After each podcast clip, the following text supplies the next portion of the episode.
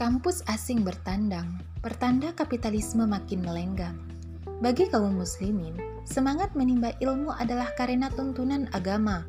Melihat pentingnya ilmu, maka pemerintahan Islam dahulu mendirikan universitas-universitas supaya rakyat dapat mengembangkan ilmu seluas-luasnya. Kondisi ini tak berbeda dengan sekarang.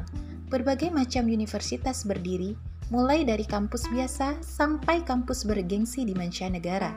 Bedanya, Apabila dahulu kampus berdiri atas dorongan semangat iman, saat ini perguruan tinggi berdiri demi meraih prestis. Kini, dengan dalih meningkatkan sumber daya manusia, pemerintah mengundang kampus asing untuk datang dan membuka cabang. Memang, untuk saat ini kualitas universitas mendasarkan pada standar barat. Kampus-kampus terbaik saat ini memang ada di luar negeri.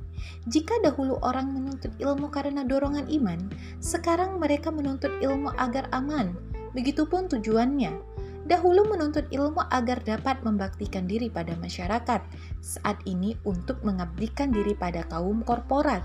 Cengkraman kapitalisasi pendidikan terbukti dari adanya program pembukaan perguruan tinggi asing di dalam negeri. Tujuan peningkatan daya saing mahasiswa dan pengembangan riset seolah pemanis bibir semata. Keberadaan kampus-kampus asing tak lain demi keuntungan pribadi saja. Pun, Demikian saat kampus asing memutuskan membuka cabang, dapat dipastikan tujuannya bukan karena iman. Mereka berani karena di Indonesia masih ada pangsa pasar yang besar. Selain itu, dengan masuknya kampus asing, budaya dan pola pikir asing akan ikut terbawa. Masih lekat dalam ingatan, Kemunduran peradaban Islam juga dimulai dengan masuknya lembaga-lembaga pendidikan asing ke dalam daulah negara Islam. Jadi, masuknya kampus asing akan menjadi jalan mulus bagi Barat untuk mengubah negeri ini. Kalau sudah begini, bagaimana Indonesia bisa maju dan berdikari? Kurang jelasnya visi juga membuat kebijakan pendidikan serampangan.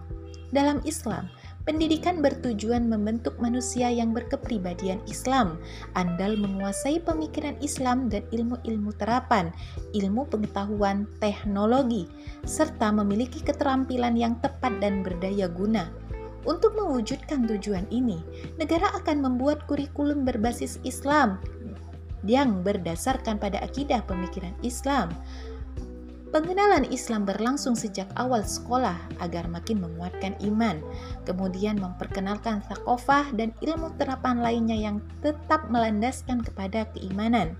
Dengan demikian, keimanan dan pemikiran para pelajar akan terjaga dari racun-racun pemikiran yang salah dan rusak.